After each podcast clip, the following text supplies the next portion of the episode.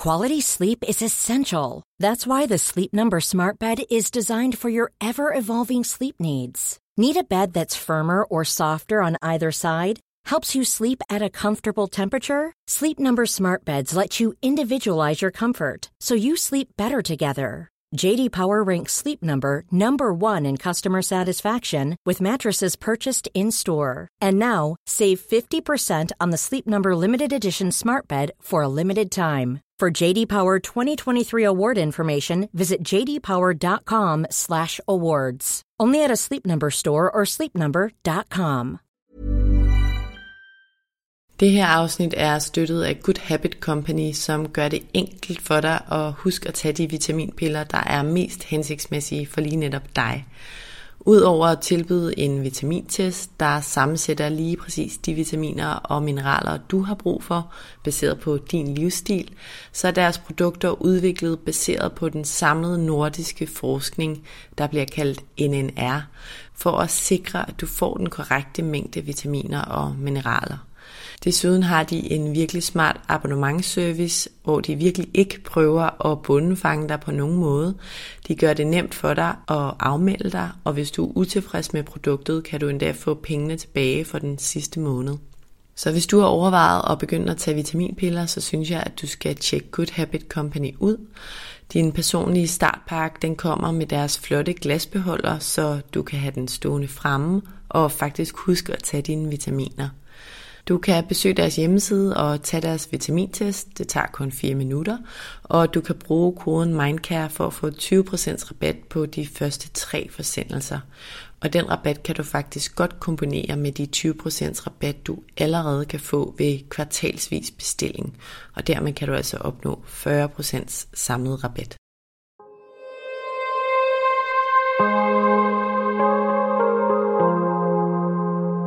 Vores mentale sundhed er nedadgående, og det er til trods for, at vi aldrig har været rigere, aldrig har haft flere muligheder og aldrig har levet længere. Det skal vi selvfølgelig tale højt om, så vi kan blive klogere på, hvordan vi får det bedre. Podcasten her handler om, hvordan vi kan lykkes med at være gladest og friest muligt i det ene, ofte ret travle liv, vi har. Og den handler om, hvordan vi kan lykkes med at være både professionelt ambitiøse og passe på os selv på samme tid. Jeg taler med eksperter og privatpersoner om alt det, der fylder inde i os. Min erfaring er, at når vi taler højt om de ting, så opdager vi, at der er mange andre, der bøvler med de samme ting. Og jeg tror virkelig på, at vi kan lære af og inspirere hinanden ved at dele vores sårbarheder, erfaring og viden. Så velkommen til Vores Mentale Sundhed, en Mindcare Collective podcast. Jeg håber meget, at du vil lytte med, og at du følger med på min Mindcare Collective profil på Instagram, hvor jeg hver dag deler indhold til refleksion, motivation og inspiration. Jeg hedder Lea Helmand. I afsnittet i dag har jeg Ulrik Jabsted i studiet. Ulrik, han ved vildt meget om mange ting i relation til sundhed, men han ved især meget om bakterier og om tarmflora, og det er det, vi skal tale om i dag. Fordi hvordan floraen er i vores tarm, det har faktisk en betydning for vores både fysiske og mentale sundhed. Og det kan du altså blive klogere på i afsnittet her. Som altid så vil jeg også nævne, at du kan støtte, at der bliver ved med at komme nye afsnit af vores mentale sundhed. Og det gør du ved at dele, at du lytter med til podcasten her, og husk at tagge Mindcare Collective. Og så kan du selvfølgelig også støtte podcasten med et valgfrit beløb til MobilePay-nummeret 15503, og nummeret finder du også i tekststykket under afsnittet. Og så betyder det altså også rigtig meget, hvis du rater, anmelder og subscriber til podcasten, hvis du kan lide det, du hører. Tusind tak. Velkommen til Ulrik Jabsted. Mange tak. Jeg har glædet mig til, at du skulle komme i dag, fordi jeg ved, at du ved rigtig mange ting, som er virkelig spændende. Og vi skal tale om både fysisk og mental sundhed i dag, og jeg kan forestille mig, at vi kommer lidt rundt omkring. Men det vores snak primært vil centrere sig omkring, det er bakterier og tarmflora og mikrobiom. Og jeg tænker, at du er klar på at gøre mig klogere på de her... Bestemt, bestemt. Mig og lytterne selvfølgelig. Ja, selvfølgelig. Og inden vi starter, så vil jeg lige give en kort præsentation af dig. Du hedder som nævnt Ulrik Jabsted, og du er 41 år og far til to børn. Du er først og fremmest læge, du er faktisk speciallæge i karkirurgi, men så er du også ekspert inden for det, der hedder funktionel medicin, og i den forbindelse har du stiftet Copenhagen Center of Functional Medicine. Du er både privat og professionelt optaget af at hjælpe folk med at forbedre deres helbred, som du har udtalt, og hvis vi dobbeltklikker på det, så er du altså særlig optaget af, hvilken betydning tarmfloraen har for vores sundhed. Præcis. Mm. Og med de ord, så tænker jeg, at vi skal springe ud i det. Som jeg lige nævnte, så, så har du et ben i to lejre, fordi du både er medicinsk uddannet, du er læge, men du er også uddannet i at blive, eller du er blevet ekspert i funktionel medicin. Og jeg vil rigtig gerne høre om, hvordan det er at have et ben i hver lejr, men kan du ikke lige allerførst starte med at give en helt kort og ja, præcis definition af, hvad funktionel medicin er? For jeg tror, at rigtig mange har hørt om det, men måske stadig er lidt i tvivl om, hvad det egentlig er. Ja, det vil jeg meget gerne. Øh, funktionel medicin er jo lidt, øh, lidt de, den gamle tendens med at prøve at kurere ting uden medicin. Så øh, det, jeg bruger meget tid på, det er at optimere folks øh, vaner. Så det er, det er at kigge på søvn, det er at kigge på motionsvaner, det er at kigge på kostvaner og så øh, mentalt helbred. Så øh, jeg screener ligesom alle i øh, den primære journal, hvor jeg går ind og spørger ind til de her punkter meget grundigt. Øh, også om der er noget med familien, far, mor og søskende. Øh.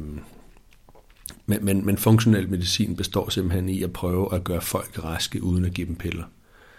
Øh, og kroppen er jo helt fantastisk til at helbrede os. Øh, så hvis vi giver kroppen de bedste kort, så kan kroppen også hjælpe os med næsten alting. Så igen, fordi jeg faktisk selv har været i tvivl i lang tid, og skulle sådan dykke ned i det på et tidspunkt, for at finde ud af, hvad er det egentlig? Fordi det her ord medicin er lidt misvisende. Ja. Så er der ikke noget ud over kosten, vi putter ind i munden i forbindelse med funktionel medicin, eller kunne det også være naturmedicin? Naturmedicin øh, kan man bruge, men jeg tror mere på, at man skulle prøve at gøre det uden øh, også naturmedicin. Øh, der er nogen, når det kommer til for eksempel antibiotika for overvækst af bakterier og svampe, så kan man altså også bruge øh, urter, øh, oreganolie og sådan nogle andre ting, øh, som faktisk også er ret kras, øh, som kan slå ret meget øh, ihjel også. Øh, men, men det er noget, jeg prøver at holde ligesom i skuffen til, til allersidst. Øh, det bedste vil være, hvis man kan komme i mål med at ændre kosten og ændre livsstilen, sådan så at tingene falder på plads. Og hvad med bare, når nu vi er i den her definitionssnak, øhm, alternative former for øhm, behandling, altså osteopati og kropsterapi, altså noget. Hører det ind under paraplyen? Øhm, ja, jeg er i hvert fald ikke mod, ligesom mange andre læger, så jeg er ikke stor modstander af det. Øhm, og jeg siger, hvis det er, du føler, at det gør, lad os sige, du går til Body SDS, og du føler, at du har det meget bedre bagefter, så synes jeg, du skal blive ved med det, ikke?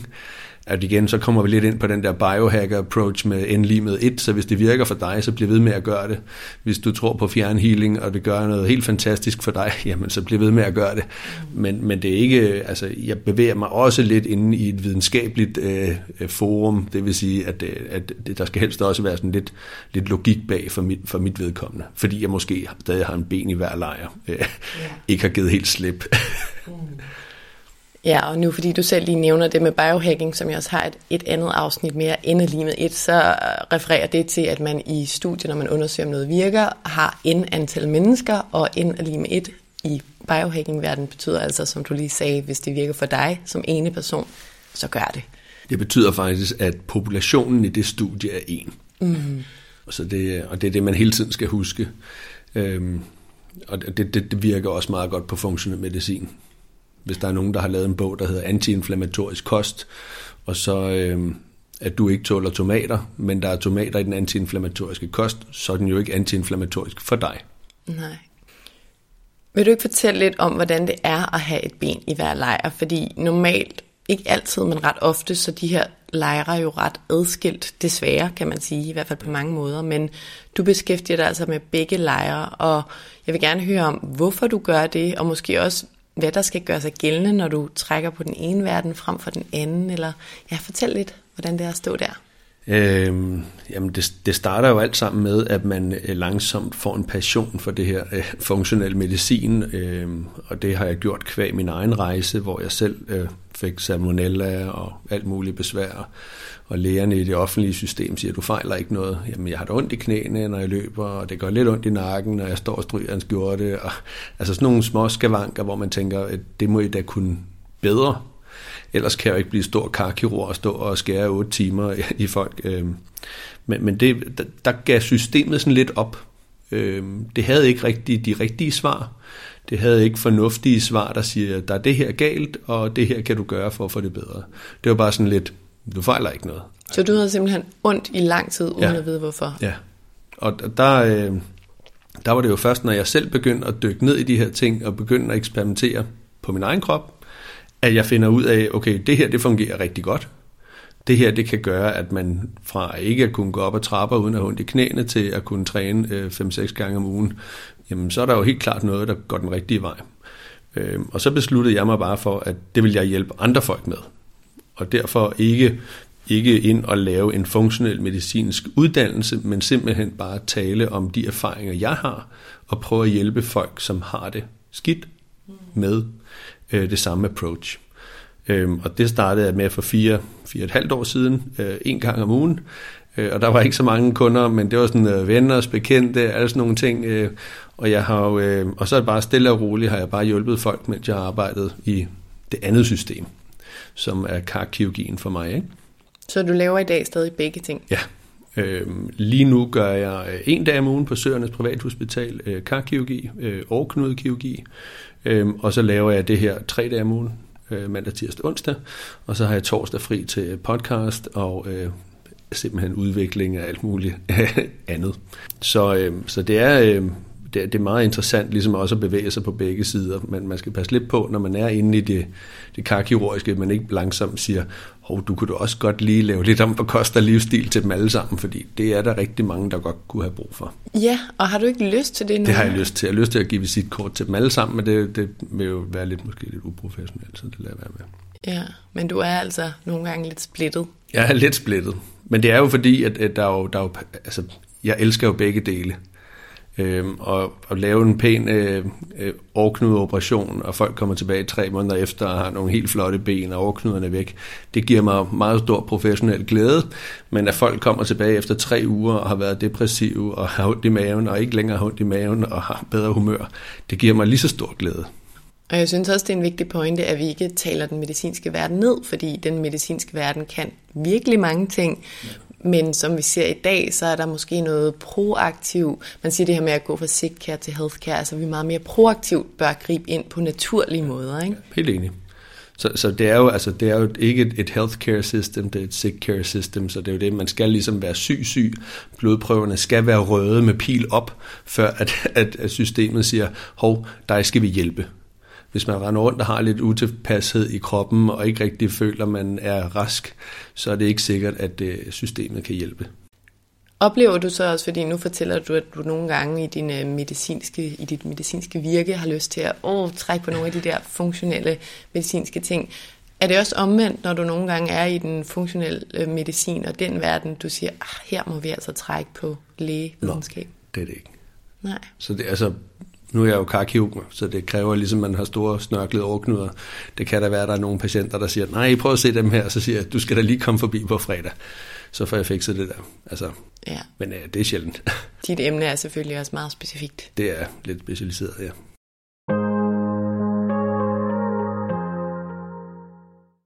Lad os tale om den der tarm der. Ja, lad os det. og de bakterier. Det har jeg, øh, det har jeg glædet mig til, ja. og jeg tænker for at sørge for, at øh, alle lytterne er med. Vil du så ikke lige starte med at definere de her begreber, jeg nævnte i introduktionen, altså bakterier og mikrobiom og tarmflora. Kan du lige forklare, hvad er det, og også i forhold til hinanden? Bakterier er jo dem, altså dem er der jo mange af. Øh, der er nogen, der øh, helst ikke skal være i os, øh, nogle som er rigtig slemme, og så er der nogen, som gerne skal bo i os, som hjælper os med rigtig mange positive ting, og så er der nogen, som er nogle opportunistiske sataner, det vil sige, så snart at man ligesom fodrer dem forkert, så kommer der for mange af dem. Og hvad, hvad er en, en bakteries formål i vores krop? Jamen, der er forskellige jo, og der er rigtig mange forskellige. Så øh, der er nogen, der er der for at hjælpe med at nedbryde øh, fødevarene, øh, og det vil jeg sige, det er størstedelen af de gode, de hjælper med det. Øh, så hjælper de med at danne vitaminer og producere fedtlag på indersiden af tarmen og alle mulige meget interessante ting. Øh, hjælper måske også med dannelsen af neurotransmitter, øh, som vi bruger i hjernen. Øh, de har fundet en bakterie i tarmen, som kan sænke inflammation i hjernen øh, ved hjælp af udskillelse af nogle proteiner. Altså det er sådan det er helt nyt øh, og meget interessant, øh, men det er jo også en af grundene til, at man skal passe rigtig meget på sin tarmflora, øh, og ikke tage alt for meget antibiotika eller spise alt for meget pesticidesprøjtet mad. Fordi især, eller måske ikke især, men jeg har hørt før det der med antibiotika. Vi har fået penicillinkur i lange baner, som, som små, mange af os i hvert fald. Og det dræber vores tarmflora eller vores bakterier. Ja, det slår dem jo oven i hovedet. Ikke? Øh, og så kan man sige, hvis man er rigtig uheldig, så fjerner det måske øh, en stamme for godt. Så det vil sige, at den stamme kommer måske aldrig igen. Kan man, man kan ikke skabe den igen? Det er jo et, et, et godt spørgsmål, øh, men øh, måske med øh, en transplantation øh, fra en anden person, men ellers øh, så tror jeg, det bliver meget svært at genskabe det. Hvor mange stammer har vi? Mange.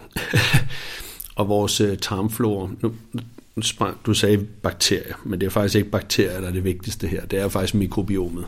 Så lad os lige springe ned til det næste, og det var mikrobiomet. Og mikrobiomet er sammensætning af bakterier øh, på os og i os, øh, som ligesom, der er både under armene og i lysken. Og, så mikrobiomet er jo faktisk alle steder, men øh, det primært det i tarmen, jeg beskæftiger mig med. Okay, så mikrobiomet, det er vores bakterier over det hele, eller alle de steder, vi har det på kroppen. Ja. Og har vi det over det hele, eller er det specifikke steder? Vi har, vi har hudbakterier, vi har, altså, vi har stort set over det hele. Ja. Jeg tror ikke, jeg lige kan finde et sted, der er sterilt, måske lige øh, øjnene. Ikke? Men så mit mikrobiom er mine bakterier på min krop og ja. i min krop? Ja, størstedelen er selvfølgelig i tarmen. Øhm, så, så det er det, jeg prøver ligesom at prøve at modellere altså så tarmfloren og, og, og mikrobiomet er lidt samme boldgade, men altså øh, eftersom 99% af mikrobiomet sidder i tarmen, så er tarmfloren ligesom. Men så kan du have virumet, som er viruser i os og på os, og dem har vi også, og vi har også, øh, vi har også andre ting, vi har også svampe, som bor i os permanent, som hygger sig. Og der kan man sige, at nogle gange så er folks problemstilling, at bakterierne bliver for mange, andre gange bliver det, at svampene bliver for mange. Øhm, sådan svampeovervækst er jo heller ikke altid lige rart, og kan skabe nogle rigtig kedelige symptomer. Og når vi om lidt skal tale om, hvad vi kan gøre for at holde vores især tarmflora, eller passe godt på den, de ting, vi kommer til at tale om, påvirker det også vores mikrobiom, altså vores bakterier andre steder på kroppen? Ja, det gør det. Øhm, der er faktisk øh, nogle studier omkring øh, hårfolliklernes øh, mikrobiom, så der er sådan en lille sammensætning af bakterier for hver hårfollikel og i hovedbunden. Øh, og der er faktisk rigtig mange af mine klienter, som oplever, at de får et mere fyldigt og pænere hår, når det er, at de passer på deres mikrobiom i tarmen, så kommer håret også til at være pænere. Interessant. Meget interessant. Mirakel-hårkuren. Ja, ja, men der, ja, som man ikke, jeg ikke tror findes, men, øh, men, men lige her, der, der får jeg altså Altså folk siger selv, at deres frisør siger spontant, hvad har du gjort ved dit hår? Øhm, så det er meget fedt at få sådan nogle mails tre måneder efter. Og du var lidt inde på før, hvorfor det er, at du har kastet din øh, kærlighed og din interesse over lige netop tarmen, og det er altså på grund af din egen historie. Præcis. Hmm. Så, øhm, så når man ligesom finder noget, der virker, og andre læger ligesom har givet tabt på folk, og man ved, at det her, det fungerer rigtig godt, så er det jo det, man gerne vil hjælpe andre folk med. Øh, og så er det jo klart, når man så beskæftiger med sådan et, et område, hvor at det er mange øh, komplekse øh, patienter. På den måde er det også et intellektuelt givende job, ligesom at være detektiv i andre folks kroppe, og man vil finde ud af, hvorfor er det, at det ikke lige kører her. Og hvad med dig i dag? Altså, har du det godt, at det du døde med væk? Øh, jeg tror, at når man først... Øh, ja, man kan sige, jeg har, jeg har ikke ondt i ledene, og jeg kan træne 5-6 gange om ugen. Øh, men det er klart, hvis jeg begynder at spise forkert over længere tid, så begynder tingene at komme tilbage. Og hvad var det, der skete? Du fik salmonella, og det blev slået ned med penicillin? Salmonella i Thailand, og jeg fik sikkert alt muligt penicillin, som ikke eksisterer i dag, øh, i øh, uh, IV, så skulle direkte ind i blodbanen, sådan, så jeg kunne komme hurtigt hjem. Øhm, og, øh, og så efter det begyndte helbredelsen langsomt at skrænte, du ved, så begyndte det at gøre lidt ondt i knæene, når jeg løb 5 km, selvom jeg var hvad, 24, ikke? Øhm, og så begyndte det at gøre lidt ondt i skuldrene, og så, altså det kom sådan lidt underligt, og så begyndte der at komme nogle fødevarer, jeg ikke rigtig tålte særlig godt. Mm. Øh, det startede med havre. Det var, det var den første trigger, jeg lærte at kende for mig selv. Så det, jeg arbejder rigtig meget med, det er, at folk skal lære deres trigger at kende, øh, og det er typisk, har man sådan en håndfuld. Hvis man har det skidt, så er det sådan fem ting, som man skal, skal sortere ud af sin kost, og så får man det lige pludselig meget bedre. Jeg synes, det er så spændende, og det er også lidt frustrerende, fordi det der med, at nu ved du rigtig meget, det er jo fantastisk, at vi har folk som dig, men det der med, at det er så uhåndgribeligt, og vi er så mange, der af gode grunde har lid til lægesystemet, og det skal vi også have, men ej, jeg tror bare, at der er så mange, der kunne få bugt med smerter og udfordringer og irritationer, hvis de vidste noget mere. Men det kræver bare, altså virkelig... Det er derfor, vi laver den her podcast. Det er netop derfor, vi laver den her podcast, så man ved, hvor man kan søge hjælp. Det er i hvert fald virkelig, virkelig spændende. Det jeg også synes er lidt øh, frustrerende, det er det der med, at vi kan jo ikke, vi kan jo ikke se tarmfloren. Og det gør det jo lidt øh, uhåndgribeligt. Øhm, og der ligger jo, som du siger, virkelig meget potentiale, både for udfordringer, men også virkelig for muligheder i vores tarm. Og jeg tænker, kan du ikke øhm, prøve at give nogle eksempler på konkrete sammenhænge, der er mellem det, der sker i tarmen, og hvordan vi har det i livet? Altså nu nævner du din egen historie, men kan du ikke prøve at give nogle flere eksempler, både i forhold til den fysiske og mentale sundhed? Øh, jo, sagtens. Altså de fleste, som kommer ind hos mig, øh, de har langsomt bevæget sig ned af en, en sti, hvor at deres humør det falder. Øh, 80% af glædeshormon bliver lavet i tarmen.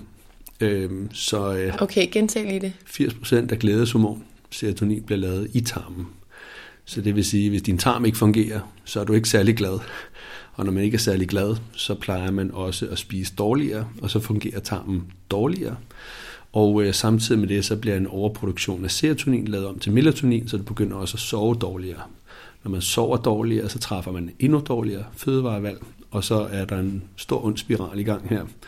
Øhm, så det jeg prøver på, det er ligesom at bryde den spiral, sådan, så vi ligesom prøver at få bedre søvnvaner, træffe bedre fødevarevalg, Øhm, og så, øhm, så prøver vi ligesom at få helbredt tarmen ved at fjerne rigtig mange af de ting, som jeg ved kan lave ballade. Øhm, og det, der så sker efter 3-4 uger, det er, at folk har mere energi, har øh, mere livsglæde, øh, sover bedre. Altså det sker på næsten alle. Men det er selvfølgelig en, øh, det er selvfølgelig en kamp. Det er jo selvfølgelig nye vaner. Så hvis du i 55 år har spist på den her måde, og så lige pludselig skal til at spise flere grøntsager, eller, altså, det er, du ikke, det er lidt svært. Mm. Øhm, så så det, det kræver selvfølgelig, at øh, man har lidt, øh, lidt gå på mod til at starte med. Hvis folk holder de her nye vaner, hvad er så din erfaring øh, i forhold til øh, procenten af folk, der får det bedre? Altså jeg vil sige, hvis, du, hvis man følger min plan, så får 99,9 procent det bedre. Så kan der være en enkelt ud af 100, som måske ikke tåler fiber, og så når man smider flere grøntsager ind i, så får de det faktisk ikke særlig godt de første stykke tid. Men det får vi, finder vi jo så ud af. Mm. og så ændrer vi det. Hvor meget evidens er der egentlig på funktionel medicin? Ja, men altså evidens, øh, der er ikke super meget. Øh, der er evidens for, at øh, grøntsager er bedre end øh, hurtige kulhydrater. Øh, der er evidens for, at øh, øh, for mange øh, små aspekter i det. Men, men jeg arbejder jo egentlig med øh, individualiseringen, det vil sige, at jeg sidder med en person og så er det jo lige meget, hvad, hvis evidensen viser, at tomater er sundt, men det ikke er sundt for den person, jamen så, så hjælper det mig ikke særlig meget. Så vi, det vi prøver faktisk på at gøre, det er at finde ud af, hvad der virker for den krop, jeg sidder overfor, ved at lave mindre eksperimenter. Mm. Øhm, og så finder man hyppigst ud af, okay, øh, typisk kommer folk efter tre måneder og siger, de her to ting fungerer ikke særlig godt for mig. Øh, og det kan man svært finde ud af. Lad os sige, at du har det rigtig skidt og det er næsten lige meget, hvad du spiser, så har du det skidt. Så er det svært at finde ud af, hvad er det, der gør dig skidt. Øh, så derfor tager vi en hel masse ting ud, og så når man får det bedre, så kan man lige pludselig begynde at mærke. Og så når vi så prøver at intuplere ting med én ting ad gangen, så finder man ud af, okay, når jeg spiser det her, så får jeg det virkelig dårligt. Så er det måske den, der har gjort dig dårlig hele tiden. Mm. Så det er evidens, der er jo evidens for, at man sover. Det er jo tydelig evidens for, at det er vigtigt at sove, hvor vigtigt det er. Så, øh, og så er der tydelig evidens for, hvor vigtig motion er. Mm. Øh, og så er det jo tydeligt også, at hvis man er stresset, eller ikke har et godt parforhold, eller har et dårligt arbejdsvilkår, altså at det også påvirker helbredet. Det er der også evidens for. Øh, og så kosten kan selvfølgelig betyde ekstremt meget. Det jeg arbejder også meget med, øh, som er lidt gemt øh, i planen, det er insulinresistens. Så øh, vi prøver virkelig at få folks insulinresistens ned, så man bliver mere insulinsensitiv. Det vil sige kroppens evne til at hive blodsukker ud er meget hurtigere. Evnen til at hive sukker ud af blodet er meget bedre, øh, fordi at øh, for dårlig insulinsensitivitet kan give højt blodtryk og kan give andre sygdomme, og dit blodsukker ligger højt og svinger, og det kan igen både føde både svamp og bakterier og alt muligt andet herligt. Det er bestemt heller ikke for at overhovedet prøve at skyde det ned, for jeg er kæmpe, kæmpe fan af det her emne. Jeg tænker bare, det der med, at det medicinske, det er så veldokumenteret, ikke? og så stoler man blindt på det. Men det her peger også bare på, at selvom der måske ikke er... Men, men, men igen, hvem er det, der har lavet de her studier? Det er jo typisk industrien, så, så, så altså, man, alting med måde i gang med at udvikle en app, øh, som hedder N of One, øh, endelig med et. Øh, og øh, det er det meningen, at man skal gå ind og lave mikrostudier. Øh, for eksempel øh, et studie, der siger, okay, 14 dage uden kaffe, hvad siger min sleep score så? Øh, og så hvis du har lavet det, så er der jo ikke så meget evidens, fordi du er bare en. Der er evidens for dig, synes jeg jo.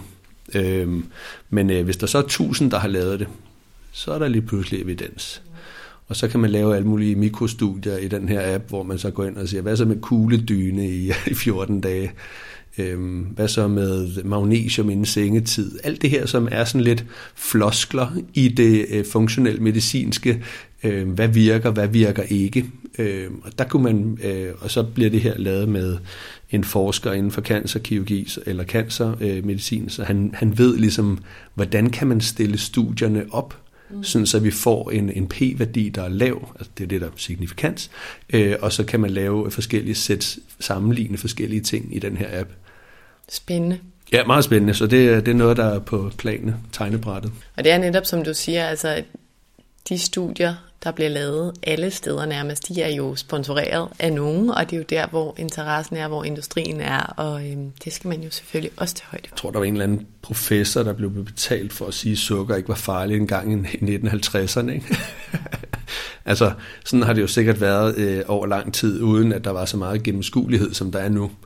Øh, og så ved jeg også, at, øh, at de har alle de her øh, artikler, som måske ikke var super gode, Øh, men så er der nogen med mange penge, der siger, hey, hvis du publicerer det her i et stort tidsskrifte, så køber vi 500.000 eksemplarer af tidsskriftet. Ikke? Og så er der lige pludselig bare penge ind over det, så kommer der et mindre godt studie ind på et stort tidsskrifte, og så har vi folk, der render rundt og siger, at de har lavet evidens, uden at det måske er særlig god evidens. Ulrik, hvad kan vi som almindelige mennesker, der lever i den moderne verden med, med alt, hvad den indebærer, gøre for at sikre, at vores tarmflora har det bedst muligt? Jeg ved, at du før har nævnt en række ting, som for eksempel præ- og probiotika og faste og søvn, alkohol, kød, gluten, mælkeprodukter, motion. Så kan vi ikke dobbeltklikke på nogle af de her ting, du synes er særligt vigtige? Altså det, det der sker, det er, at øh, industrien smider sukker i alting. Så hver gang du går ned og køber noget, og det kan være havremælk, det kan være, så er der lige pludselig kommet lidt sirup i, sådan, så det smager lidt bedre. Så det, der, det industrien gør, det er, at de gemmer øh, sukkerstoffer i næsten alting. Jamen det kan være en pasta bolo, så har de puttet sukker i. Jamen så smager den måske lidt bedre, eller også har folk måske mere lyst til at spise det igen, fordi der er sukker, og hjernen responderer på sukker. Den elsker sukker jo. Fordi sukker giver et midlertidigt dopaminkick, så man bliver lidt gladere. Øh, og det gør man måske også af de skjulte sukker, uden man måske helt registrerer. Jeg har spist pasta bolo. Hey, jeg bliver lige lidt gladere, uden at man ved det. Og det, der så sker med de her sukkerstoffer, det er jo så, at øh, svampe og bakterier, som ligesom øh, helst ikke skulle have det alt for godt i vores tarm, får det rigtig godt i vores tarm. Øh, så det er de her klassiske overvækstbakterier eller overvækstsvampe, som så begynder at lave rigtig meget ballade. Øhm, så det vi kan gøre som mennesker for at sørge for, at vi har øhm, en god tarmflora, øhm, det er at skære ned på sukkerstoffer. Og det er øh, hurtige sukkerstoffer, jeg primært taler om. Det vil sige, de sukkerstoffer, der er for eksempel i en pastinak eller et eller andet øh, det er nærmere, det er noget, der langsomt skiller sig ud i blodet. Men de der hurtige sukkerstoffer, øh, jeg plejer at sige, ris, kartofler, pasta, brød og frugt, skal man nok prøve at skære ned for. Øh, og så skære op for grøntsager. Og når du siger de der sukkerarter, så kan jeg da forestille mig virkelig mange andre, der er endnu værre, som i slik og chips. Og... Ja, ja, men hvis man har det skidt, så er det nok noget af det, man skal undgå øh, rimelig hurtigt. Ikke? Men det er jo klart, hvis man så også bliver lidt ked af det, så begynder man at spise med følelser, og så sidder man der med en slikskål, øh, for ligesom at gemme sin øh, kedattighed. Så vi skal skrue ned på alle former for sukker, undtagen dem, der er i for eksempel pastinakker, og hvilke andre grøntsager har der er jo flere, altså der er jo sukker i det hele, ikke? men øh, det, det er dem, der ligesom spiker blodsukkeret hurtigt. Ikke? Ja. Det vil sige, selvfølgelig sige øh, ris, kartofler, pasta, brød og frugt. Især tørret frugt øh, spiker blodsukkeret meget. Der er sjovt nok nogen, der tror, at øh, tørret mango er en bedre snack end øh, et stykke vingummi. Eller en dadel. En tørret, det det tørret dadel. Nej, jeg tror, det er hip som hap. Jeg tror, der er nogle vitaminer i en tørret mango, som ikke er en vingummi. Men øh, jeg tror, hvis det kommer øh, det overvækst af svamp, overvækst af bakterier, så tror jeg, de ligger hånd i hånd. Du har også talt om det her med præ- og probiotika. Ja. Og øhm, nu tager jeg selv som probiotika ja. piller om morgenen, fordi jeg hørte, det skulle være godt for, for ja, tarmfloraen, og jeg har haft noget meget med mine slimhinder sådan, mm. i løbet af livet, så det fungerer meget fint for mig. Men hvad er en grund til, at det er godt at tage?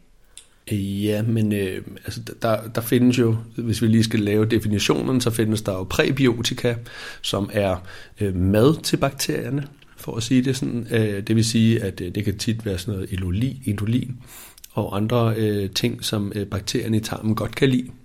Øh, så når man spiser præbiotika, så kan man ligesom alt efter hvilken præbiotika være med til ligesom at hjælpe nogle bakterier frem, og andre får ikke så meget plads. Og, så man kan modellere tarmfloraen en lille smule med præbiotika. Øh, så er der probiotika, som er aktive bakterier. Og der kan man jo øhm, tilføje forskellige typer til dit system, men helst ud fra en analyse af, hvad du ligesom mangler. Der kan jeg jo godt lide at have en afføringsprøve, der siger, høj, jeg mangler dem her, eller jeg har mangler dem her, og så kan man ligesom prøve at selektere og ramme rigtigt. Så når jeg køber en øh, særlig type probiotika i, nu siger jeg bare Matas, så kan den være forskellig fra en anden probiotika, der kan være bedre for mig? Ja, så, så der er, øh, det her, det, øh, når vi taler kosttilskud, så er det jo en jungle. Øh, og det vil sige, at der er nogen, der bare laver en billig probiotika, fordi at de her stammer, de koster ikke særlig meget at bevare eller opretholde, eller, øh, og så er der nogen, der tænker, nu skal vi gerne lave et rigtig godt produkt, og derfor lægger de nogle bedre stammer ind. De hedder begge to probiotika, den ene koster 50 kroner, den anden koster 400 kroner. Øh, ikke nødvendigvis, at den til 400 er bedre til dig, end den til 50 kroner. Øh, igen, svaret på, hvilken probiotika, det er jo også ligesom at prøve det af. Hvis du prøver det af en måned, og du synes, hey, min mave har det bedre på det her, så er det nok god for dig. Mm. Øh, der er jo, øh, der er jo lactobacil probiotika, så er der øh, sporebaseret probiotika, og så er der ligesom sådan svampebaseret probiotika, så der er ligesom tre forskellige typer. 99% af markedet er fyldt med de her lactobacil probiotika. Øh, og det er jo ja, en jungle, som sagt. Det er det virkelig. Men øh, jeg kan høre, at jeg skal gå til dig, for lige at finde ud af, om jeg, om jeg tager den rigtige. Ja, Kød og gluten, to forskellige ting, men fortæl lidt om, dem, dem synes du, de to ting synes du, vi skal holde os fra? Øh, nej. Nej? Synes jeg ikke. Skal vi ikke? Nej. Øh, jeg synes, at hvis du kommer ind til mig, så skal vi finde ud, finde ud af, hvad der fungerer for dig. Øh, og derfor tager vi en hel masse ting fra. Øh, og når vi så har taget dem fra, og du får det godt, så prøver vi at tage dem ind igen. Og hvis du prøver at tage gluten ind, og der ikke er nogen problemer, er cirka 5% af mine klienter, der tolererer gluten fint. 5% af dem tolererer det fint. Ja. Det vil sige 95 har det ikke så godt med det. Nej. Øh, gluten er en af de mindste plantetoksiner i verden, det vil sige, at den er rigtig god til at lave ballade i maven, så når maven ikke har det særlig godt, så kan gluten hurtigt lave mere ballade. Det er ikke sikkert, at gluten er årsagen til balladen, men den laver bare mere ballade. Så derfor, hvis man har problemer, især autoimmunitet, altså ondt i led eller et eller andet med immunforsvar, der driller, så plejer gluten ikke at være en stor ven for dig. Øhm, så er der kød. Jamen, øh, det er jo også øh, et rigtig godt spørgsmål, fordi at øh, det kød, der bliver produceret i Danmark, måske ikke altid er lige super godt. Øhm, så meget af det, du får nede i kølemontren, det er jo øh, malkekvæg, som er blevet slagtet, og så det lavet om til kødfars. Øh, og det vil sige, at det har fået masser af korn, det har fået masser af antibiotika. Kornet er måske importeret fra Polen, fyldt med pesticider, så vi ophober pesticider i... Jeg har flere, der siger, at når jeg spiser kød, så har jeg det ikke særlig godt. Jamen, så lad være med at spise kød. Eller prøv at købe noget godt kød. Ja, for jeg ved, du også er meget optaget af det her med økologi og at undgå pesticider. Ja. Og kan vi være sikre på at undgå pesticider, hvis vi vælger økologi? Øhm, nej, jeg ved, øh, min gode ven Oliver Amdorp har lavet øh, Puri, og de har lavet sådan øh, et, et, et multivitamin vegansk, øh, hvor de var ude at teste netop, fordi Puri er rigtig gode til at teste for, øh, om der er tungmetaller eller pesticider, og de sagde også, at al økologi, der var stadig pesticider på grøntsagerne, desværre. Men de kan jo putte deres økologiske marker lige midt i øh, en stor mark øh, fyldt med ikke økologisk, og så når de sprøjter, så kommer der også lidt sprøjtemiddel over på økologidelen. Ikke? Der må jeg bare lige sige, hvad fanden, det må man ikke sige, skal vi, skal vi så gøre? Altså jeg ved, at rigtig mange, inklusive mig selv, vælger nærmest kun økologi i dag, eller mere og mere, eller i hvert fald mange, der gør. Men hvad skal vi gøre for at navigere det her? Jamen forhåbentlig kan vi jo blive ved med at tale om det, som vi gør nu, og så er der nogen, der øh, finder en mulighed for at producere noget, øh, som har en højere standard. Og så jo flere, der støtter op om det, øh, jo bedre vil det gå dem. Øh, jeg kender nogen, der har lavet noget, der hedder Månedalen, hvor de ikke, altså økologi uden pesticider helt, og der er ikke noget i nærheden af, der bliver sprøjtet osv. Øh, og det håber jeg jo på et tidspunkt tager fart så man bare kan bestille sine rigtige gulerødder, øh, som også er skæve og alle de her ting øh, derop. At det bliver new normal. Ja, præcis. At det bliver det, der bliver øh, high-end, øh, og man kan få det. Ja. Man skal selvfølgelig også huske på, for jeg, jeg bliver jo helt sådan, åh, hvor er det frustrerende egentlig, at vi ikke også at det er så uigennemsigtigt. Ja, ja. Altså, mit klassiske eksempel, det er de der blåbær fra Polen, ikke? hvor man i gamle dage kunne man få øh, 10 blåbær for 30 kroner, og de var jo på størrelse med øh, ja, 2 mm i, i bredde. Ikke? Og var røde indeni, det er det jo ikke i dag. Og de var blå, ja. Lilla. Eller lilla, ja. Men, øh, og så har de jo... Øh, nu kan man jo så øh, købe blåbær fra Polen, som er syv gange større, eller sådan noget massiv for 35 kroner for en kæmpe pakke med store, store blåbær. Og så, øh, så kan man så, som ikke er blå indeni, øh, som er hvide, øh, og så kan man så ved siden af finde en pakke, hvor de er præcis samme størrelse, hvor de er økologiske eller ikke økologiske. Altså det, det er samme størrelse. Så jeg gad jo rigtig godt, at økologimærket blev testet sådan lidt i grund, at de ligesom sagde, okay, de er økologiske, så tester vi på pesticider. Er det uden pesticider, får du lov til at kalde dem økologi. Ja, og kan du ikke lige også fortælle, hvad er det, pesticiderne gør ved os? Jamen, øh, huha, det er jo en, øh, et rigtig godt spørgsmål igen. Øh, pesticider er jo lavet til at slå bakterier ihjel på øh, til, til landbrug, øh, sådan så at det ikke ødelægger kornprodukter, øh, fødevarer, som så skal sælges senere.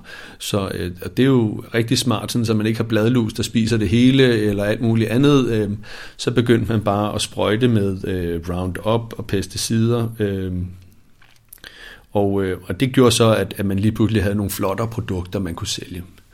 Øh, og man lavede selvfølgelig, inden man gjorde det her, øh, så lavede man selvfølgelig en test på pesticider, om de egentlig var farlige for mennesker.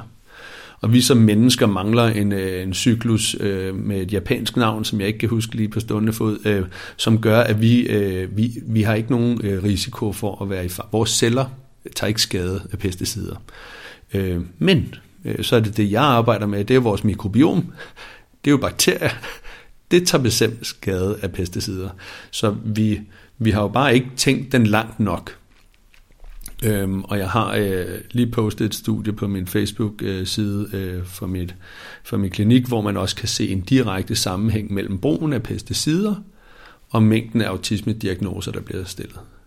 Altså fuldstændig samme linje op. Og den slutter desværre i 2011, det vil sige, at det kommer jo bare til at fortsætte. Øh, bare det i sig selv, vi ved jo også, eller dem, der er ligesom fingre med på pulsen, ved jo også, at der kommer flere og flere af de her diagnoser. Øhm, og det er jo bare skræmmende, at man ikke prøver at dæmme op for det, og når man har en direkte årsag, at pesticider måske kunne være, så vil man nok, hvis man var lidt klog, prøve at køre ned for pesticider. Ja, og der er vi tilbage til industrien, og hvor der er penge og sådan noget, men det er ikke godt nok. Hvem der har flest penge bestemmer. Det er skræmmende. Ja, det er ærgerligt. Hvad med mælkeprodukter? Ja, hvis man er helt øh, stringent, så tror jeg på, at mælk er til kalve og til babyer. Men øh, der er jo igen kæmpe industri, øh, og øh, det er jo så primært her hjemme i Danmark, at mælkeprodukter er et kæmpe hit, fordi Arle har haft så meget at sige. Øh, det er igen, hvis man har, lad os sige, at du ikke har nogen problemer. Vi talte jo faktisk lige om, om børn før med, øh, med mælkeallergi, og hvis man først hvis, hvis børn begynder at få udvikle øh, øget slimproduktion i næse eller, eller øre, øreinfektion osv., så er det første, jeg vil gøre hos børnene, det er at prøve at ekskludere mælkeprodukterne. Øhm, og hvis det så virker, super, så har man ligesom øh, så har man gjort noget. Men jeg synes ikke, man skal nødvendigvis øh, eliminere mælk fra, for, for nogen, der ikke har problemer. Men hvis man begynder at få problemer. Og igen, hvad er det, mælken gør? Ja, mælken... Øh, Mælken gør jo ikke særlig meget. Det er evnen til at nedbryde mælken, der er problemstillingen. Så hvis man lige pludselig ikke øh, i min verden har de bakterier, der skal til for at nedbryde mælkeprodukterne, så ender det med, at man har mælkeproteiner, der fiser rundt i blodbanen eller i tarmen, som ligesom kan føde bakteriel overvækst eller skabe irritation, sådan så immunforsvaret begynder at danne antistoffer over for mælkeprodukterne. Og så kan man jo være laktoseintolerant, eller man kan være mælkeintolerant, hvor det er alle mælkeproteiner, man reagerer på. Jeg har i hvert fald mit eget in-it studie på, ja. på mælk, at jeg, øhm, jeg drikker, nej jeg vil sige, jeg drikker ikke så meget komælk, jeg drikker havremælk, men jeg spiser stadig ost. Men øhm, jeg har før i podcasten, jeg fortæller mine kroniske bihulsmerter, som har været mange år i, og jeg har primært fundet ud af, at det hænger sammen med mentale elementer, altså at jeg skal sætte farten ned og simpelthen ikke have sådan et stresset liv. Men når det så er sagt, så kan jeg virkelig mærke, at mælk, det, der er noget med mine slimhinder der. Altså, jeg bliver bare mere tilstoppet hurtigt, eller hvis jeg får kølet og drikker mælk, så kan jeg også mærke, at det er virkelig en, en dum kombi. Så er det jo en trigger for dig. Mm, ja. Og så det bedste, man kan gøre, er at holde den væk.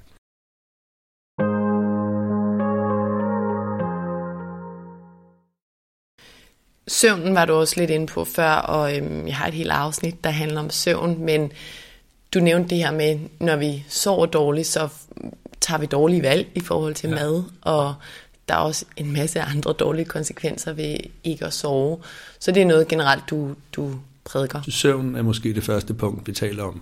Hvornår går man i seng? Hvornår står man op? Vågner man veludvilet? Og hvor mange procent af tiden vågner man veludvilet? Og det skal helst være 100. Øhm, og det er det for de færreste. Men ligger, de fleste ligger omkring 50 procent. Øh, de kommer lidt for sent i seng. Øh, de står lidt for tidligt op øh, og kroppen kan sagtens fungere øh, uden problemer, men, øh, men vi trives ikke. Og så er det, hvis man har sovet 5 timer eller sovet dårligt, så øh, er den sneakers bar nede i 7-Eleven, den er lidt tættere på. den er lidt tættere på. Øh, og This Mother's Day, celebrate the extraordinary women in your life with a heartfelt gift from Blue Nile. Whether it's for your mom, a mother figure, or yourself as a mom, find that perfect piece to express your love and appreciation. Explore Blue Nile's exquisite pearls and mesmerizing gemstones that she's sure to love. Enjoy fast shipping options like guaranteed free shipping and returns. Make this Mother's Day unforgettable with a piece from Blue Nile. Right now, get up to 50% off at BlueNile.com. That's BlueNile.com. I'm Sandra, and I'm just the professional your small business was looking for. But you didn't hire me because you didn't use LinkedIn jobs. LinkedIn has professionals you can't find anywhere else, including those who aren't actively looking for a new job but might be open to the perfect role, like me. In a given month, over 70% of LinkedIn users don't visit other leading job sites. So if you're not looking on LinkedIn, you'll miss out on great candidates like Sandra. Start hiring professionals like a professional. Post your free job on linkedin.com/people today. Så er det at øh, at øh, syv kopper kaffe om morgenen kunne være lidt mere øh, ideelt, øh, og så er det den mængde af koffein, gør du sover dårligere næste nat, og så er der en ond spiral i gang igen. Ikke? Og jeg har før nævnt, at jeg har læst den, øh, der hedder Derfor sover vi af Matthew Walker. Og, Den er super god. Ja, super god. En lille smule lørdet, tror jeg, for den almene menneske, nu du læser. Du synes sikkert, det er vildt fedt. Og jeg synes også, det er spændende, men jeg kan godt mærke, at den er lidt tung. Men hvor er det vildt. Altså alt det, han påpeger, er bare også i forhold til koncentration, hvor for eksempel, altså bare det der med at gå fra 8 til 7, og så til 6 timer søvn, så bliver det fuldstændig sindssygt, hvor meget dårligere. Jeg tror sådan noget 400 procent dårligere til at koncentrere sig. Det er jo det er helt vildt. Men jeg kan anbefale folk at lytte med til afsnittet, der er dedikeret til søvn. Jeg tænker, vi kan holde den her. Vi er enige om, at søvn det er vigtigt. Så er der det der med faste. Mm. Det er noget, du... Praktiserer. Ja, Jamen faste er jo øh, helt fantastisk til at modellere tarmfloren. Hvordan kan det være? Jamen, øh, hvis, hvis du kæmper med dumme bakterier eller dumme svampe, og de rigtig godt kan lide mad, så kan du næsten regne ud, at jo mindre du kaster ned til dem, jo dårligere får de det, og jo bedre får du det.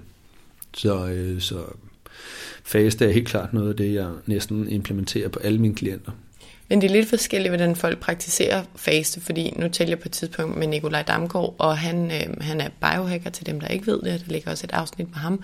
Men han sagde, at man ikke nødvendigvis behøver at spise mindre, man kan bare kondensere det, man spiser i det interval, altså så det er sådan en periodisk faste. Vil du også sige, at man skulle skrue ned på mængden? Øh, nej, ikke nødvendigvis. Øh, det er jo fordi, de er vant til at blive fodret. Dyrene er vant til at blive fodret kl. 9 øh, om morgenen og kl. 12 og kl. 18, og hvis du lige pludselig lader være med at fodre dem om morgenen, springer morgenmåltid over, så øh, vil de ikke trives lige så godt. Øhm, du skal selvfølgelig også skrue ned på hurtige kulhydrater. Det nytter ikke noget, at du spiser øh, 45 riskiks kl. 12, øh, og så, fordi så redder du dem jo ligesom. Øh, det gælder jo om at lave om på fødevarevalgene også helst, ikke? Sådan, så vi skærer ned for de hurtige kulhydrater. Sådan, så når de endelig tror, de får noget, så får de bare fytokemikalier og fibre ned i hovedet i stedet for, og det synes de altså ikke er særlig sjovt. Nej, det er det, jeg synes, man har hørt før, det der med, åh oh, nej, du skal endelig spise morgenmad, fordi hvis du glemmer det, så bliver du helt tosset senere og spiser alt muligt dumt. Så det handler om også et fokus om, at man så spiser noget godt, når man spiser. Ja, og der vil jeg sige, øh, måske ikke lige med morgenmad, men der er nogen, øh, som ikke kan tåle at springe frokosten over, fordi så er det så ender de klokken 16 med et eller andet 7-Eleven bras. Ikke? Altså, og så er vi ikke meget bedre stillet, så vil jeg hellere have, at man spiser en velovervejet frokost. Øh, Men faste, det er godt. fast er fantastisk. Og hvad, hvad er sådan et, et godt faste timeantal? morgenmåltid over. Spring morgen, måltid. Ja. Det, der sker om morgenen, det er, at man frigiver kortisol fra binyren, og det øger dit blodsukker. Øh, nogle gange helt op til toppen af normalværdien, så du har faktisk ikke rigtig brug for morgenmad. Der er også rigtig mange børn, der ikke rigtig er sultne, når de lige vågnet af den samme årsag. Men det betyder så også, at man om aftenen, når man har spist aftensmad, ikke skal spise mere, ikke? Fordi der er jo mange, der aftensnækker. Ja, og så kommer vi ud igen i insulinresistens og søvn. Øh, Hvis man spiser alt for tæt, tæt på, at man går i seng, så vil dine muskler være inaktive, og så vil dit blodsukker ligge og fluktere rigtig meget. Så det vil sige igen, så ødelægger du søvnen med højt blodsukker, fordi det kun er insulinen, der kan trække den ned, fordi musklerne ligger og slapper af. Så øh, jeg plejer at sige to-tre timers pause, inden man går i seng. Ja. Og jeg synes nu, det er nok også, fordi jeg er blevet lidt mere øhm, interesseret i det, at jeg hører det flere og flere steder, og hører positive ting ved det. Der er helt sikkert nogen, der har en anden holdning. Øhm, jeg var selv en, der sådan tænkte i lang tid, jeg skal spise morgenmad. Og altså hele sidste år, der snakkede jeg hver aften, og det var gerne lidt is. Eller, øh, ej, men jeg er også god til mørk chokolade og nødder og dadler, det ved dem, der kender mig. Dadler. Dadler, ja. Også finer, er det bedre? Nej. Nå, men i hvert fald vil jeg bare sige til lytterne, at øhm, jeg er faktisk virkelig blevet positivt overrasket over, hvor nemt det er. Hvis jeg ligesom bare går i gang med dagen, og ikke tænker så meget over, at jeg skal have den morgenmad og sådan noget, så kan jeg faktisk sagtens trække den til, i hvert fald kl. 12. Jeg ved godt, det ikke er kl. 16, som der er mange andre, der praktiserer, men øhm, for mig, der fungerer det godt, og jeg synes, jeg er Mm, 12 frisk. lyder fint. Ja, og øhm, jeg synes virkelig, det kan noget godt. Også det der aftensnacking, jo, nogle gange er det nederen, og nogle gange gør jeg det også. Men jeg synes faktisk, det er overraskende nemt, når jeg først er begivet mig ud i det. Så det vil jeg bare lige sige som opfordring. Jamen, så prøv at holde dig til mørk chokolade og nødder, og ikke dadler finer. Det vil jeg gøre. Måske. Jeg overvejer det. Du nævnte lige koffeinen før, det er noget, vi to har skrevet lidt om på Instagram på et tidspunkt, kan jeg huske, fordi jeg kastede mig ud i et øh, forsøg om at holde mig væk fra det i en måneds tid. Ja, Jeg drikker det. Ja, jeg drikker det med måde. Jeg øh, har fået en, øh, jeg har været ude hos en, der hedder Mia Damhus. Nej, ernærings, ernæringsekspert også, og også fra lægeverden. Man har bevæget sig lidt væk fra den. Super dygtig dame. Hun tog en øh, test på mig, der viste, at jeg øh, nedbryder koffein rigtig dårligt. Og det kan jeg Som rigtig mange gør. Ja, som rigtig mange gange. Okay. Det var helt tydeligt. Altså efter den der måned, da jeg tog den første kop kaffe, var jeg og altså, jeg er rystet. Jamen, det gør jeg også nu. Ja, gør du det? Ja. Ulrik har lige fået en kop kaffe med to shots. Og jeg kan huske tilbage til, da jeg startede med at drikke kaffe i, det var i Afrika, da jeg var på øhm, ja, fire måneders rejse med min veninde efter øhm, gymnasiet. Og det var der, jeg lærte at drikke kaffe. Men måden, vi lærte det på, var i en mocha frosty. Så der var lidt, øh, lidt sukker, og det var Mælk og... Ja, og det var den eneste sådan semi-europæiske café i, øhm, i Arusha, som vi levede i i uh, Tanzania. Og jeg kan bare huske, altså for det første, inden første gang jeg fik den, hvor vi står i sådan et supermarked-lignende ting bagefter, og jeg bare står over den der køledisk og altså vibrerer og sådan krille. Jeg ved ikke, hvad der sker lige nu, men altså det var helt vildt. Og, og så lå jeg bare til klokken 3 om natten og sådan, altså kunne overhovedet ikke sove. Og alligevel så tog, Tog vi en par gange. efter? Ja, nej, der gik lige et par uger. Det var ikke altid, vi kom til den café der. Men, øhm, men jeg drak den en håndfuld gange på den tur på fire måneder, og det skete lidt hver gang. Det der rystelse blev lidt mindre, men den der søvnløshed, den var der stadig. Og så var det så, jeg begyndte at drikke kaffe latte, da jeg kom hjem og sådan noget. Men det er bare meget interessant, at det er jo også en enorm industri. Og jeg, det skal siges, jeg nyder stadig en kop kaffe nogle gange med single shot, og ja, lidt mere sjældent, men jeg kan stadig godt lide den. Og, øh, og det er jo en af de her fokuspunkter, jeg har, øh, det er søvnen jo. Og, øh, og folk siger, at jeg har svært ved at falde i søvn, jeg vågner om natten, det kan være hurtige kulhydrater, det kan være kaffe, du har drukket kl. 10 om formiddagen. Altså det er jo det, folk ikke forstår, det er, hvis halveringstiden er 12, 6-12 timer, ikke? så kan du være uheldig, at det er 12 timers halveringstid, og så har du, hvad, så har du stadig 100 mg koffein i, i blodet, når du skal prøve at sove. Altså, det, sådan fungerer verden jo ikke. Altså, hvis du skal prøve at have en god nats søvn, så skal du ikke have et centralstimulerende drug, der løber rundt i dig. Altså, det er jo øh, logik for burhøns, ikke? Så det koffein gør, det er i forhold til søvnen, det er der. Det er ikke så meget i forhold til tarm. Øh, jo, den gør meget. Øh, man kan sige, øh, kaffe, altså det jeg arbejder med, det er jo også, øh, når vi kigger på svampeovervækst eller bakterieovervækst, så kan man også være udsat for skimmelsvamp. Jeg har en del skimmelsvamp klienter. Og skimmelsvamp er, øh, er det, der kommer fra huse, men øh, det kan blive trigget af kaffe. Der er 18 forskellige mykotoxiner i en normal kop kaffe. Så, øh, så det kan jo være, hvis folk trigger rigtig dårligt på kaffe og ikke koffein, så kan det være, fordi man, øh, at kroppen har skimmel. Men er der også folk, der har det helt fint med både kaffe og koffein? Ja. Det er også godt at få med.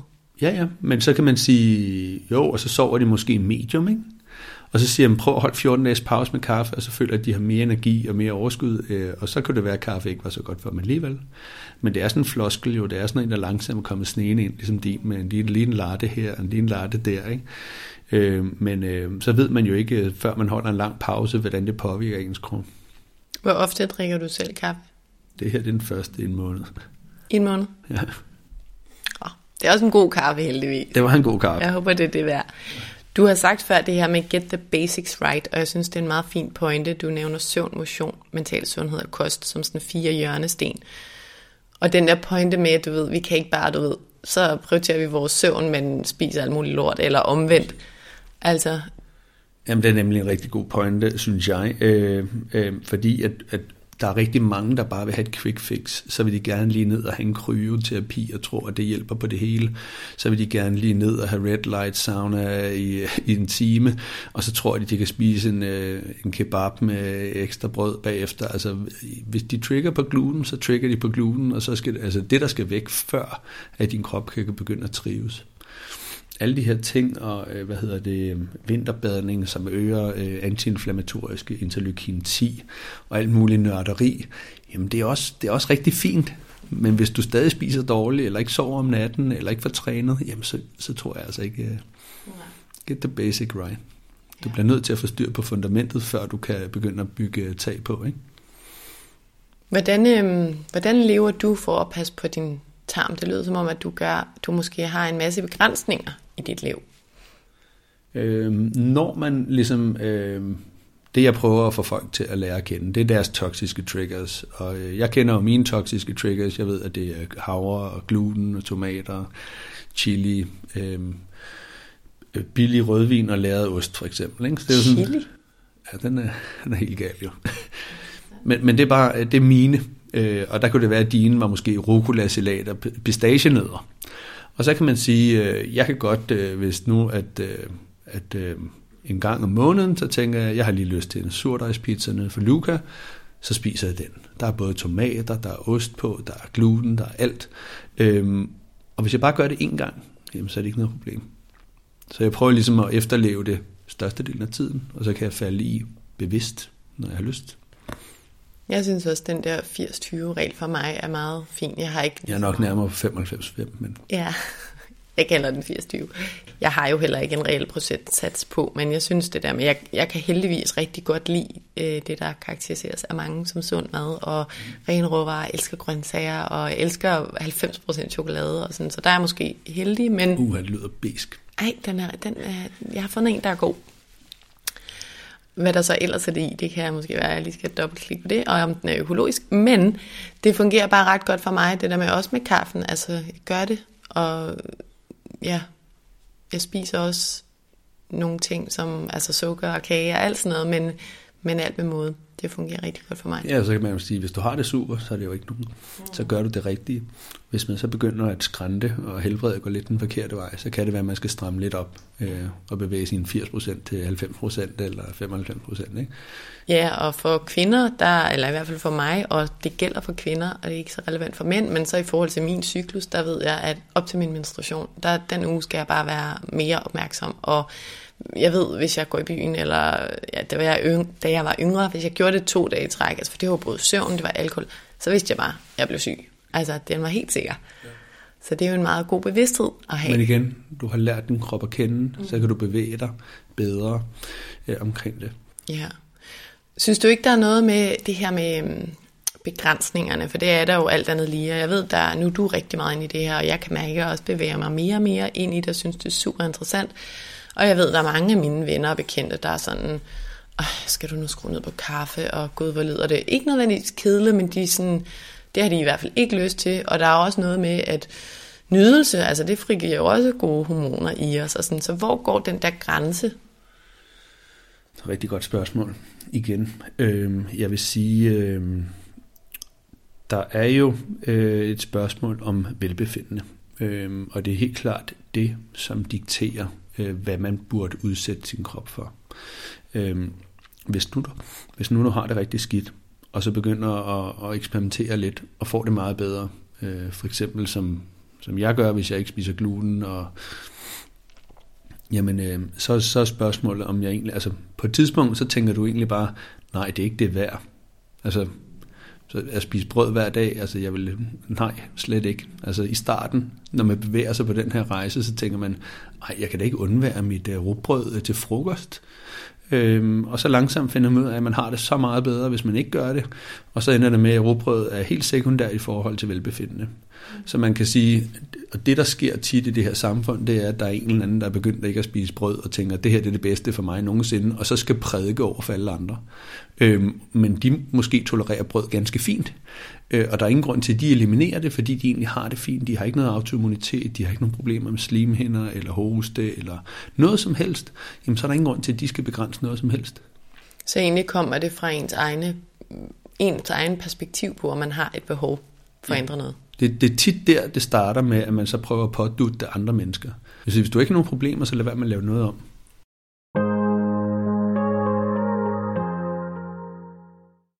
Jeg vil også gerne lige høre i forhold til øhm, for eksempel kræft eller andre sygdomme. Altså er der nogle sygdomme, man ifølge din erfaring og bevisning ikke kan ja, sove, spise, faste, træne sig ud af? Ja, altså det er klart, når man har en fulminant cancer med metastaser alle mulige steder, så kan man måske, øh, måske give sin krop lidt bedre kort ved at gøre de rigtige ting. Men så tror jeg ikke, det vil gøre så meget i det lange løb. Kunne du måske have begrænset eller ikke have fået cancer, hvis du har behandlet din krop ordentligt. Det ved man jo ikke rigtigt. I nogle tilfælde. I nogle tilfælde. Det kommer nok an på typen, den genetiske disponering og forskellige andre ting. Der er vel også andre ting, som nu siger jeg bare overknuder, og altså, ja. Ja, det er jo genetisk 95 procent af dem, så det er nok lige meget, hvad du har spist eller sovet eller gjort, så vil du nok få overknuder alligevel. Ja. Men dem kan jeg heldigvis fikse. Så der er altså sygdomme, hvor vi skal Ja, bruge bestemt. traditionel medicin. Ja, præcis. Det sidste, jeg gerne lige vil høre, det er, jeg ved, at mange af lytterne har, har børn, det har jeg også selv, og hvordan skal vi forholde os til alt det her i forhold til vores børn? Måske særligt det med gluten og mejeriprodukter og ja, kød, der kan vi jo lige meget hvad bare købe noget, noget godt og økologisk kød, men også det med fasten, altså hvornår skal børnene udsættes for de her ting? Altså, jeg synes jo, børn helst skal prøve at holde sig til hovedmåltiderne også. Øh, alt det her, den her snackkultur og alt det her med at lige tage en fine bar og alt muligt, øh, det, det tror jeg langsomt, de skal vende sig af med. Og det er jo klart, at jo mere du begynder at give dit barn fine stænger, jo dårligere bliver dit barn til at faste, og jo flere mood swings får det, når det ikke får sine sukkerstoffer. Altså, så derfor så tror jeg jo, før du kan begynde at, at holde til hovedmåltiderne, så, altså, man oplever også børn, når man holder dem til hovedmåltiderne, så spiser de også meget mere, når maden endelig er der. I stedet for, hvis de lige har spist en halv, øh, en halv fine bar, så øh, er det måske lidt svært lige at få noget pasta bolo i dem. Ikke? Altså, Øhm, jeg, jeg tror, man skal passe meget på med at begrænse børn øh, i fødevarevalg også. Selvfølgelig skal man ikke prøve at give dem alt for mange kulhydrater, men børn bruger jo ekstremt meget krudt øh, og kan nedbryde, og deres fun- krop fungerer. Så er det jo først, hvis deres krop ikke fungerer, at man skal begynde at lave nogle ændringer og prøve nogle ting af. Lad os sige, at du har et barn, der begynder at få øh, astmagener eller et eller andet. Så prøv at lade være med, eller ondt i maven, så prøv at lade være med at give dem mælk i to-tre uger. Mm. Hvordan føles det så? Har barnet det bedre? Hvordan går det med astmaen? Øh, Hvis de stadig har i maven, så prøv at tage gluten væk. Altså, det er de her mikroeksperimenter, man sagtens kan gøre selv. Eller bare reducere det, det kan jo også gøre en bedring. Men vi behøver ikke nødvendigvis at overføre vores egen voksen. Ja, vi skal faktisk helst ikke gøre det. Nej. Øhm, prøv at holde til, altså hvis du faster som voksen, er det ikke ens betydende med, at dit barn på tre år skal faste. Altså det, det, det giver ikke så meget mening. Øhm, jeg har faktisk ikke særlig mange, altså børn under 18 år øh, sætter jeg ikke til at faste. Så det vil sige, at hvis de kommer ind med nogle gener, så holder vi stadig tre hovedmåltider. Men ikke snackkulturen forsvinder. Ikke? Altså alt det der mikrosnacking, det, det forsvinder. Øhm, og så prøver for mange grøntsager ind i børn, selvom det er svært. Ikke? Altså, der er mange, der bare vil spise pastaskruer. Og når det kommer til at implementere fornuftige vaner på dig selv, og så dit barn ved siden af, jamen så lav en salat til dig selv, og så lav nogle pastaskruer til dit barn. altså sådan, så du spiser kød og salat, og barnet spiser pastaskruer og kød. Altså, det er okay. Altså, det har vi jo, vi jo selv vokset op med på den øh, pastaskruer, og jeg ved ikke hvad. Altså, det, så, og det er alligevel gået meget godt jo. Jamen, når jeg tænker over hvor meget hvidt og stivelse og gluten, jeg nærmest levede af Ja. mine børneår. Tak for det, Ulrik. Og øhm, vi er nået til vejs ende, men inden vi står også, vil jeg gerne lige høre om det sidste spørgsmål. Hvis du skal nævne, lad os sige, tre pointer eller reminders, som du vil give til eller gentage for lytterne i forhold til det, vi har talt om i dag, hvad vil du så nævne her til sidst? Øhm, spis flere grøntsager. Spis færre hurtige kulhydrater. Øhm, og så bare få sovet og trænet. Tror jeg, man er godt med. The basics. The basics. Tusind tak, fordi du vil være med i dag, Ulrik. Jeg synes, at det er virkelig fedt og inspirerende at have eksperter med som dig, der, der virkelig ved meget om de ting, som vi, som vi ikke rigtig kan røre ved eller føle på, men som alligevel har en virkelig stor betydning for, hvordan vi går og har det. Så tusind tak, fordi du vil være her i dag og dele ud af din viden. Tak fordi jeg måtte komme.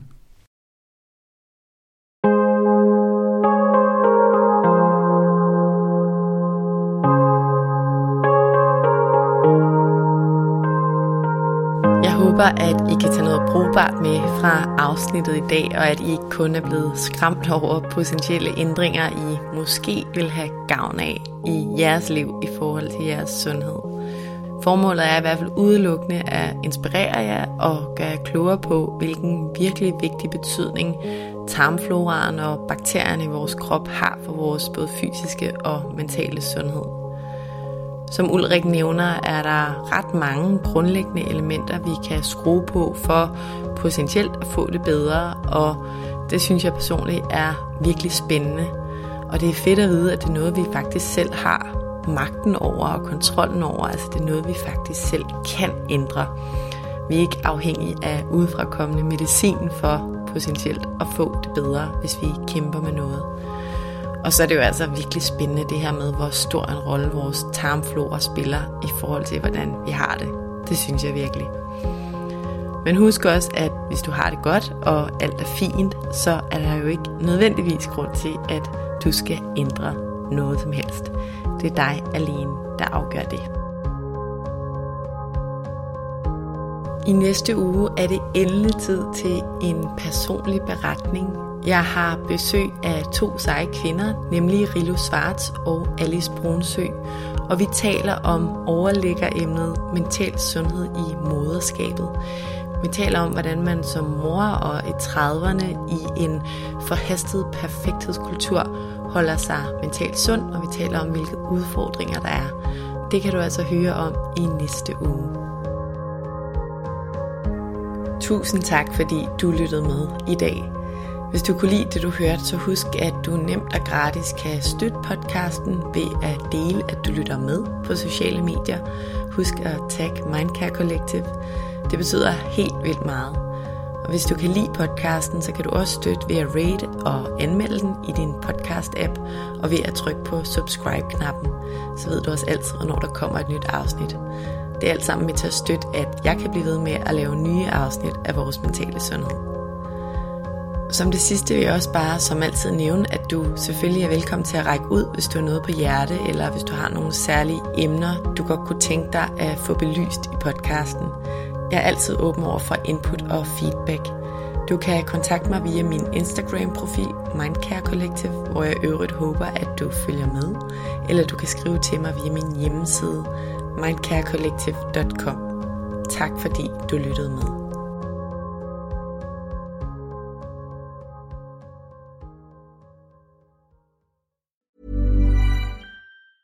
Mom deserves the best, and there's no better place to shop for Mother's Day than Whole Foods Market. They're your destination for unbeatable savings, from premium gifts to show-stopping flowers and irresistible desserts. Start by saving 33% with Prime on all body care and candles. Then get a 15-stem bunch of tulips for just $9.99 each with Prime. Round out Mom's menu with festive rosé, irresistible berry chantilly cake, and more special treats. Come celebrate Mother's Day at Whole Foods Market.